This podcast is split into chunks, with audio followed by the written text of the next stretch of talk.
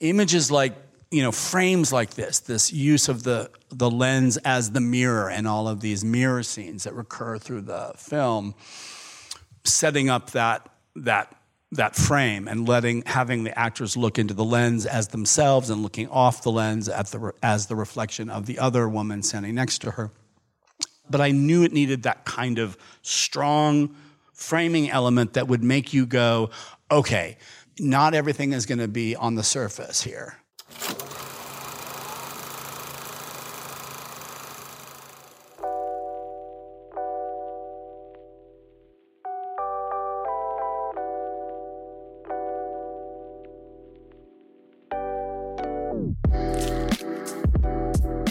Hello, and welcome back to The Director's Cut, brought to you by the Directors Guild of America.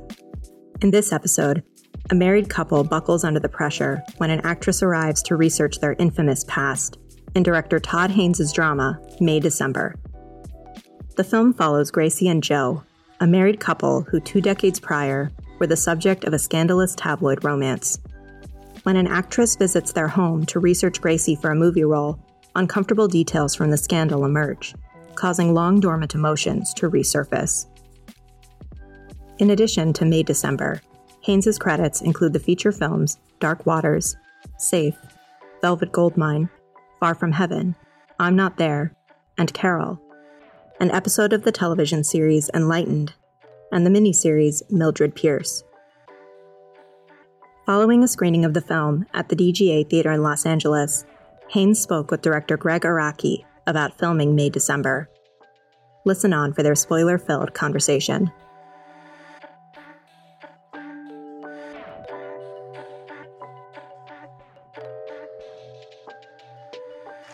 They said that I should introduce Todd, but um, I think he needs no introduction.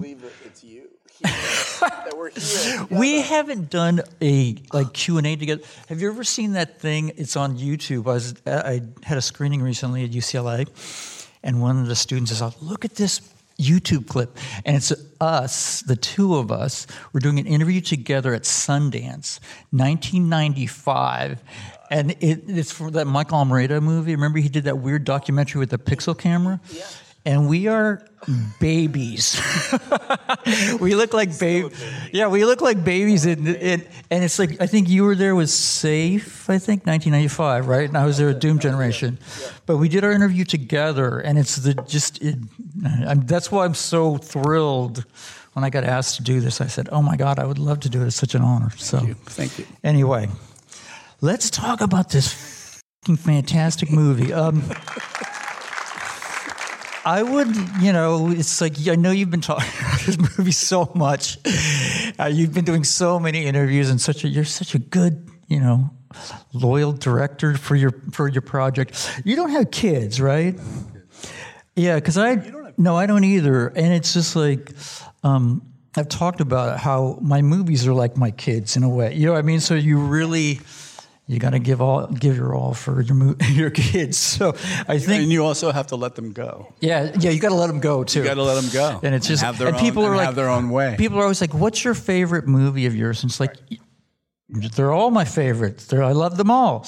Um, but you have been working. You've been working so hard for this movie and doing so many interviews, and I do in case people here aren't aware of it, I wanted for you to talk a little bit about how this mo- the genesis of this movie, how it came to be, how it's a little bit different than some of your other movies. Because, like myself, sometimes you write and direct something completely original; it's your own thing. Sometimes a script comes to you, and it's in a di- so. If you can talk about the difference of those two kinds of projects and how this particular project came to you, sure. Um, yeah, this one, this came to me through Natalie Portman. Um, she, she had there. We've been sort of talking and hoping that there some would be something someday that would that we could do together. Um, and this script came to me at the height of COVID 2020. Everything was shut down in our world. She was in Australia, where everything was like fully operative with all their great protocols and all their intelligence. Um, and and I read this script by Samy Burch, who's this um, extraordinary. I mean, you look at Samy and you think she's 25 or you know she's 36 but she's such a she's so brilliant. And she's got such an original voice. And she and the script was full of anxiety and discomfort. And you know and it and Your it- specialty. my our, our specialty. And and it but it but it trusted the reader. It let the reader navigate without without overly directing what to think and where to go. And and so you're you're kind of confronting your own projections expectations moral moorings around this very loaded and disturbing story and complicated story and of course, these were exactly the things that excited Natalie about the script, and and talking to Natalie made me think of another insanely brilliant, gifted person who I actually know very well and have worked with my entire career. And here was this second female lead sitting right there. Do you think that uh, Natalie had that in mind when she gave it to you, or you know, it's so funny. It's come up in Q and A's, and I mean, she, she's a good actor, so she could certainly have been all like, "Do you think she, Julie, really? Do you think she'd do it?" You know, I slipped it to Julianne. More, I slipped it to Julianne before I even mentioned it to Natalie. I wanted to feel out. I wanted Julianne to safely be able to say, "No, it's not." You know, it is or isn't something she was interested in. She was very interested. And I told Natalie, and she was like, "Oh my God, do you think she'll?" I asked, I said, "What do you think about Julianne for Gracie?" And she said, "Do you think she'd do it?" And I said, "I think she might do it." Uh, so that's where it started. That's the that was the groundwork. We didn't know when. This was a long time. This was years ago, and we were all doing other things and and following other you know commitments. And then as things happen in our crazy careers and stuff, um, something I was developing, and it didn't happen last year, or fairly spring of last year. I think we found out it wasn't going to happen, and um, and all of a sudden I was like, shit, maybe I wonder if there's a way to do May December, and um, and we looked at the fall. We realized Julianne and Natalie both had the fall, few weeks free in the fall, and um, and so but but the challenge was that the script was originally set in Camden, Maine. It had to be set in May because it's graduation month. You know, you're counting the minutes to when those kids are going to leave this couple alone in that house to really confront each other alongside all the, in addition to all the stuff that uh, Elizabeth Berry, the character Natalie plays, brings into it.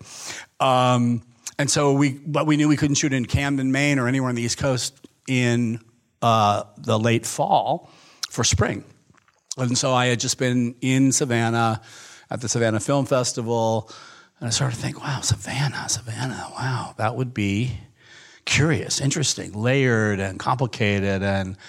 And Sam Lisenco is the production designer on May December, and he and I had just set up this, had built this other project together, and we're so excited about working together. And I said, Sam, that's over. Let's get on our dancing shoes and go to Savannah. And we went in August of last year, you know, sweltering heat, and started to sniff around. And, and we had already sort of thought, okay, Gracie wouldn't live in downtown historic Savannah if we shot it in Savannah. She, but she'd live maybe, there was this beach community, Tybee Island, about 20 minutes outside of downtown Savannah. I was like, that's interesting. That, that's, that's curious. Kind of it's sort of a middle class beach community, not a hoity toity area.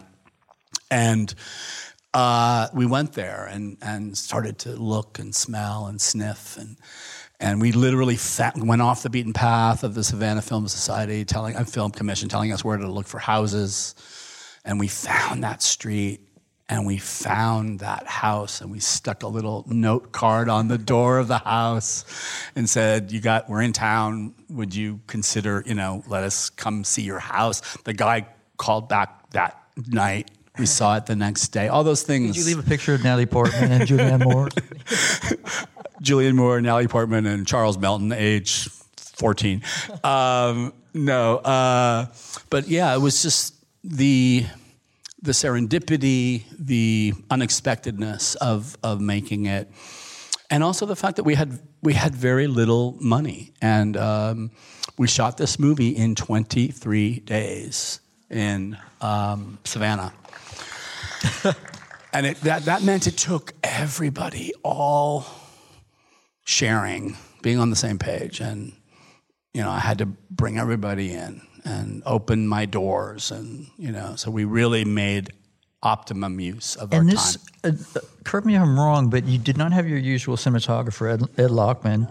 And is your was your production designer new as well, or Yeah, Sam was. Uh-huh. This was the first time I would be working with Sam, and this this became our first project. And after your that other costume one. designer? and costume designer as well. yeah? So all new collaborators. It was all new So you were all just trying to Yeah.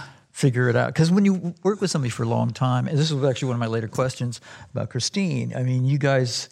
I first met Todd and Christine. We were just talking back in the late '80s in New York when they had a company called Apparatus Productions, where they made experimental short movies. And you and Christine, your collaboration through the years, I was wondering if you could talk about that a little bit, and just I think in general about these collaborations. You have an old, you know, your old, long time collaborator. I'm sure you have a shorthand with.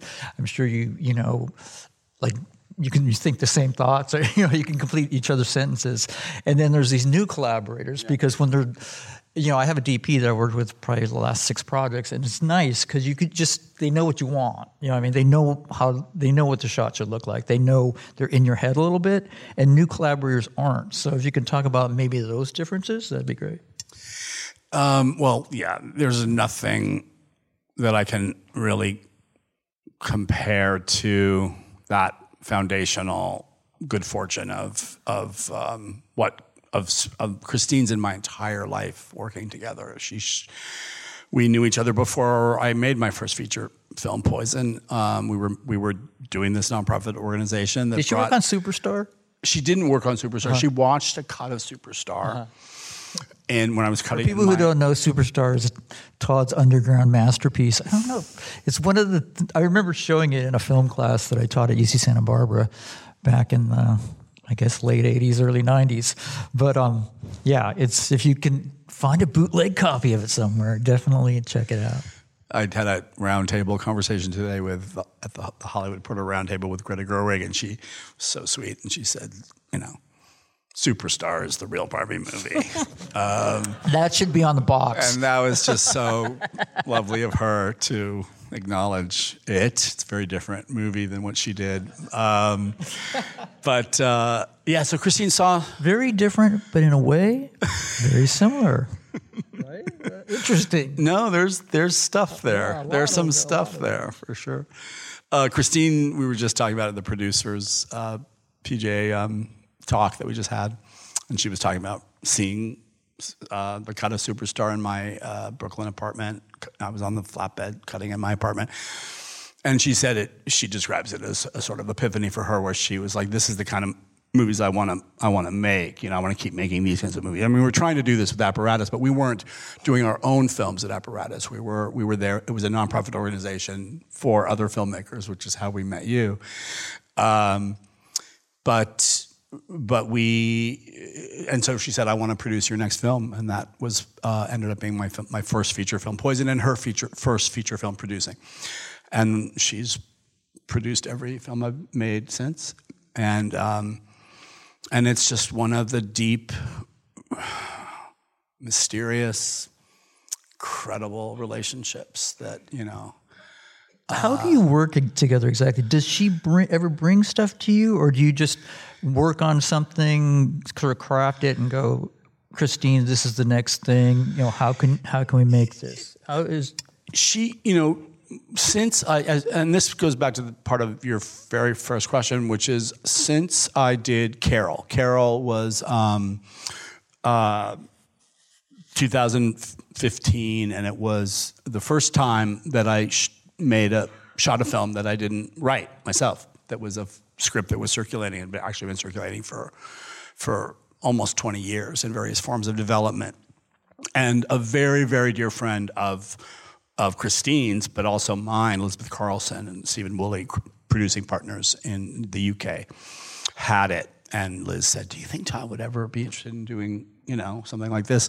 And they sent it to me, and, and I was just so, uh, of course, you know, I read the Patricia Highsmith novel. It's based on Price of Salt, and read that beautiful Phyllis Nagy adaptation, and um, it was an amazing experience. And and so since then, I've sort of cracked that door open a little bit, and so scripts come, scripts are sent to me, right, when they hadn't been before and and um, and I'm still develop also developing my own original work, but but um, th- and that's where Christine feels a lot of stuff, and she gets a lot of stuff sent to her for me.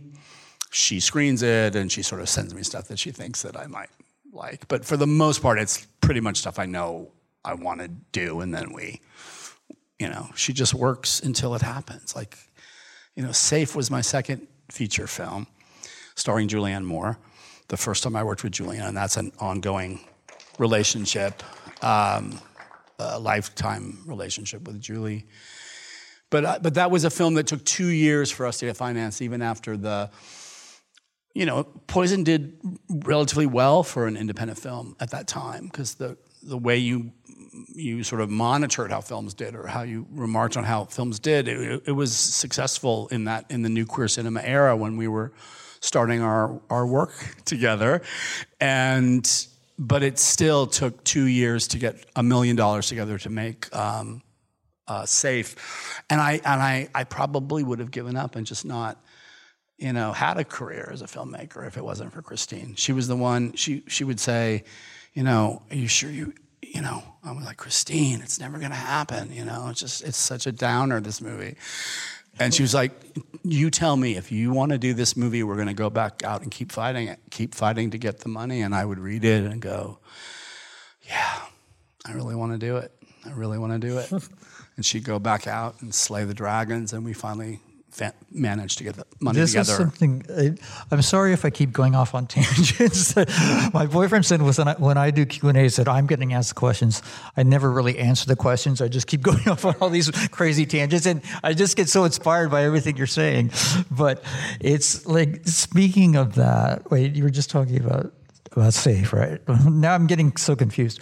Um, yeah, I mean, in terms of um, when I was just recently did a Q&A with Rick Linklater, and we were talking about in those days, in the 90s, when we all were young whippersnappers just growing up, he said it's, you know, we were talking about the idea that it's diff- it was different then than it is now because it was so much harder to be a filmmaker. Like just the, the yeah. means of production sure. of making a, mil- a movie like Poison or like when I made The Living End in 16 millimeter. You know, I mean, just the the drudgery of it was so intense. And the, we were talking about the idea that to be an indie filmmaker in those days, you had to be a little bit crazy. Yeah. You had to be a little bit.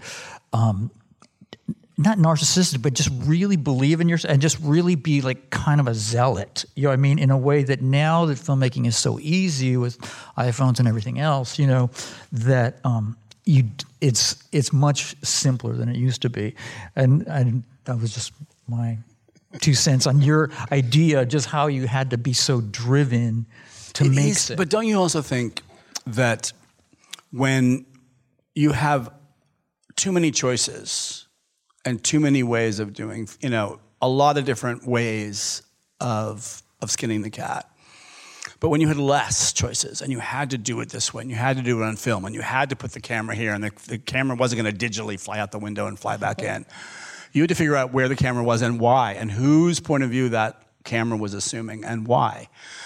That those decisions are so elemental to what how you tell stories and why and how great movies really think about the physical body of the camera and the character and the storytelling, and it's rooted in something. You know, it feels rooted, it feels heavy. And there's sweat and, you know, blood in all of those choices that, that, that you make. And, I, and I, I, I'm, I'm, I feel so ultimately grateful that like I started when we started because I'm so happy I cut on film, that I, that I cut film you know, and that you could carry your f- image from one part of the room to the other with your hands. You could carry it, you could record sound on a dubber and carry the sound of birds from one part of the room to the other and then put it into your film with your hands. And then you, know, go, was- "Where's that frame?" and then you spend the whole day looking for the one frame. Uh, but you know what I mean. It just, it just, it's how, it's, it's sort of like the way we all would would navigate things without without digital navigation, and you'd use maps, and you'd use your memory, and you'd use your eyes, and you'd walk down streets, and you'd go, "Oh right, I turned left here because I remember that sign, and I remember that place, that facade, and I remember the turn of the street." and it it makes you it it's, makes your mind alive. Well, I mean, that's that's uh, my next question. I don't know, did we answer the other questions? I feel like we're just racing. I keep asking questions without getting the answer. Um, and we have three seconds left for the conversation. oh, conversation. here's the light going. We're almost done. Um, it's like that's one of the things I love about this movie, and I love about all of your movies, is that one of my pet peeves as directors are terrible audience members i find because we're so particular. Is, that when i feel the camera's in the wrong place when things feel random? Like i just don't like that feeling of like oh this is so real this is so documented. It's like not even like a movie it's like real life. It's like i don't want to see real life i want to see a fucking cinema. And you make cinema you make todd haynes movies that are so distinct they're you know that you always feel your hand, your intention, you know, your there's an, a deliberate point of view, you know. And I wonder if you could talk about that a little bit about your methodology and your style and how much of it is conscious, how much of it is just intuitive. I know you work with storyboards too because I not uh-huh. storyboards really i mean it, it- these it's more image my image books are the are the sort of visual narratives i put together um, drawing from the references to other movies or photographers or painters or or the or the location stills I've taken, you know, and that's that's what the May December image book was, for instance, was it it drew from things I couldn't not think about right away when I read the script, like Persona by Bergman, and this the idea of the twinning women in mirrors and the um, those kinds of frames that would hold and, and, and places in Bergman movies where direct address to the lens was established or made such an impression. Um, and so the whole visual language of this movie evolves from all that, you know, that sorting through films and, and references and grabbing one's own favorite images as you do it yourself and put it together in a linear form and then start to share that with everybody. And because there were all these new relationships involved, Ed Lachman, who has been shooting my film since Far From Heaven 2002, was going to shoot May December and then had an accident. He broke his femur bone on a movie, and we only found out about it like weeks before we were going into, well, days before we were actually um, planning to leave for pre-production in, in Savannah. I had to find somebody really fast. So i- sharing the image book and and then sharing this crazy score that I heard in a Joseph Losey movie watching TCM one one day. the movie is The Go Between. It's a it's a Joseph Losey movie. Oh my God, right? For people who know, but it, but the thing is, is that it's not that well known for Joseph Losey. It's not. It's somehow fallen out of circulation in the United States. It's very hard to see, and I hadn't seen it since I've, I I was a kid. I saw it, I think when it came out in 1971, and and I and I had not seen it in in all these years, and I watched it on TCM, and I was I was completely gobsmacked. I was bl- I was slapped across the face by that Michel Legrand score, which asserts itself like a like a, an alarm bell in the opening credits of The Go Between. And The Go Between set in 1900, you know, England, countryside, coming of age story of a boy who visits his rich family and develops a crush on his beautiful older sister, Julie Christie. So it's even less, it seems even less related to the subject matter of the film, the score, than even in, in May, December, but it was like an example. I was like, okay, guys, this is what I'm thinking.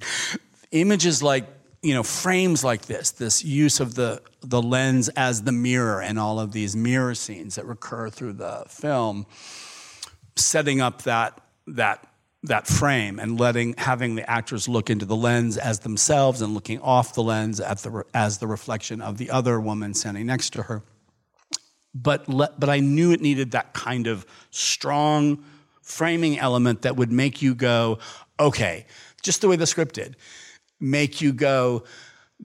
Not everything is going to be on the surface here. It's going to be up to you watching it to be thinking and questioning and going, hmm, you know, laughing at times and then feeling uncomfortable that you're laughing and then laughing more and then going, wait a minute. I thought I trusted Elizabeth Berry to be my reliable narrator in this movie, and then no, not so much. um, but I, I, I just the way we achieved it in such a short amount of time, and the way these new relationships got anchored, was by just opening up the creative doors and, and letting every, bringing everybody in and saying these are these are this is kind of what I'm thinking, guys. Let's Let's all go for it. Let's all hold hands, figure out our, our relative parts and how to realize this. And, and also rely on an incredible producing team, a line producer I'd never worked with before, Jonathan Montepare. Somebody know. I mean, I will never make another movie without Jonathan. Oh, awesome. He is, and that's such a hard job. You know this. Oh, yeah, absolutely. It is just the most thankless job. It's such a, my heart goes out to line producers. But developing. And ADs also, because there's a lot of Oh, and ADs. no, seriously. And Tim Bird, my AD on this movie, he I had a long relationship with. It was a combination of Jonathan, a new relationship. Tim, an old relationship. Christine, an old relationship. Julianne, an old relationship. Chris and, and Chris Blauvelt and Sam and April, all new relationships that forged this delicate, passionate, little brief moment that we all shared there. And I think they were all, um, you know, Hi. they were all there for you. No, as I said, I mean that's what makes the movie so great. I think is its bold choices. You know, I mean that is a that is a director kind of operating at the peak of your powers, and so everybody's walking the plank with you. You know, I mean, and you get that sense. I mean, I think that's what makes the movie so fantastic. Okay, we're already getting our five minute warning, and I think I'm like so. um, let's talk uh, briefly about. Um, the performances are obviously so fucking fantastic in this movie. Um, your methodology in terms of your actors and creating the the safe space for them to work and how how you manage was there a lot of rehearsal or how did that work no, there was not any rehearsal. There was co- a lot of conversations shared between Julianne and Natalie and I in, in the lead up to actually being in Savannah together. Um, a lot of you know planning the wigs and the color palette and the things that take the, the time that, that you have to build in. Um, they're both such um, complex thinkers, such, um, but and they come so prepared. They're very similar in the way they work, Julianne and, and Natalie. And I st- and you still don't know like how are they going to interact together, you know, in reality, you know, and they just put each other at ease. You know, I think I, I was able to make them feel like there was a solid ground upon which this was being built.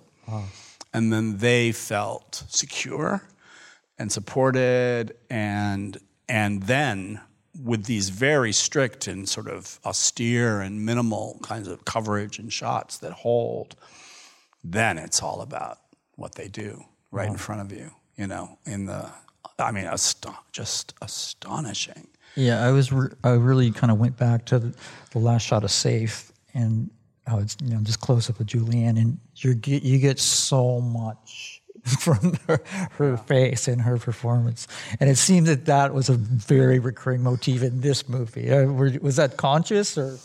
I, I, I, I thought I want to use the, the, the mirror, the lens as the mirror, the camera as the mirror, and have the actors look right into it. And I, And I thought, I, that's I haven't seen that in, in so many movies where, where, of course, there's all kinds of uses of direct address, but not as the, the literally using the mirror, and that the actors would make you know that it was a mirror. You didn't have to establish that the mirror is on that wall, and then we're cutting from inside it, you know. Um, and then Brian, my my uh, partner for many years, he said, "Well, you did that in the Safe," and I was like, "Oh, yeah, that's true." I, I, mean, guess. it's kind of one of the At most very famous end. shots of that movie is that last shot of Julianne and just that long held close up. yeah. But can you believe Charles Melton? Well, yeah, that was my other question. mean- is I had I worked with Charles Soup like for five minutes. did? Yeah, in Riverdale, I did an episode of it. I didn't know you did it, Riverdale. Yeah, and I like literally "Oh met God." him, and he's such a sweet kid, and he's such a. Um, but we barely. I don't even think he had like maybe one scene or something. Yeah. And then you know, of course, he's such a revelation in this movie. If you want to talk about him for a bit. he, you know, I, we, we auditioned, uh, we did the normal route with my casting director, Laura Rosenthal, and, and auditioned actors for Joe. And I got tapes, and, and she screened a bunch of them first, and I saw about 10 of the, her favorites. And Charles, I first saw a picture of Charles, I was like, oh, I don't know. He's so, he doesn't look like a real person. He's so insanely gorgeous. Yeah, he looks like he's genetically like modified or something. He just like literally his face is perfect. It's little. It's crazy. Yeah. I may, I said, Charles, you got to put on 30 pounds. He put on 40 pounds. Um, so he changed his body into a little bit more of a suburban kind of dad body or something. Man, what he did, what he did in his audition without any direction, without any communication from me, his instincts were so um, remarkable and so restrained and so you know, it was like someone who was learning, it was like pre verbal. He was encased in his body, you know?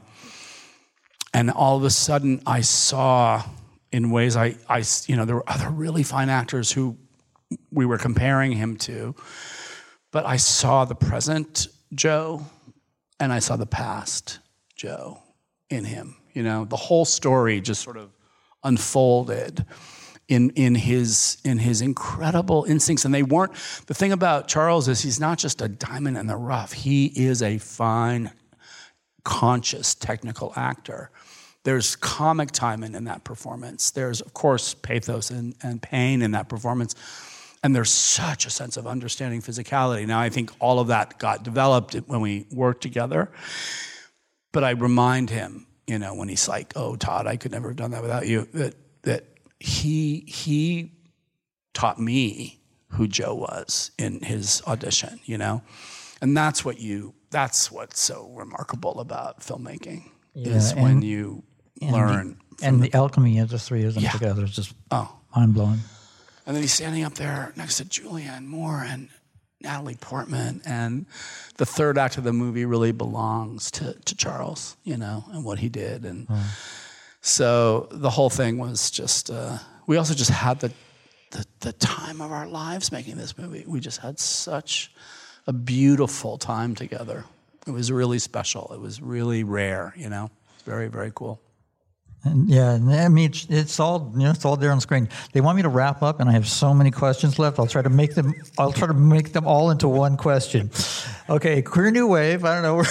We're, we're both part of the queer new wave. Your queer perspective, and also I had a question for you about being a um, like George Cukor, the overlap between being a gay filmmaker, a queer man, and being what's labeled as a woman's director, and how you felt about that. If you felt that was in some way uh, pigeonholing or limiting, and if you think that women's films are maybe not necessarily taken as seriously as you know men's films. And anyway, like I said, I have a lot of questions, and we're out of time. So answer away. No, it's the highest praise. It's the highest honor to be called a, a director of women and someone who has told stories about women that that connect to people and uh, and the stories that we might you know denigrate by calling women's films are the stories of domestic life and homes and families and raising and relationships and children. In other words, they're the stuff of real life. They're where we all come from. We just happen to denigrate women all the time in our society. So anything that attaches that that that characteristic or that signifier, we uh, look down on. And uh, but uh, come on, man, women are women rule. I learn everything from women. I always have. Men are just scrambling to catch up to what women already. Especially straight men. yeah. What? Yeah. But no, man. I, I, you know, I have formative relationships with women, and I've always had them. From my mom to my sister to my grandmother to Julianne Moore to Christine Vachon to all, to Cate Blanchett and Kate Winslet and all these, you know, you know, just Natalie Portman and you know the women who we we owe everything to. I guess that's it. Todd Haynes, everybody. Thank you so much, Todd. Thanks for listening to another DGA Q&A. The Director's Cut is available wherever you listen to podcasts. And please share, subscribe, rate, and review. We'd love to hear your feedback, and you can help fellow film buffs find the show. Thanks again for listening, and we'll see you next time. This podcast is produced by the Directors Guild of America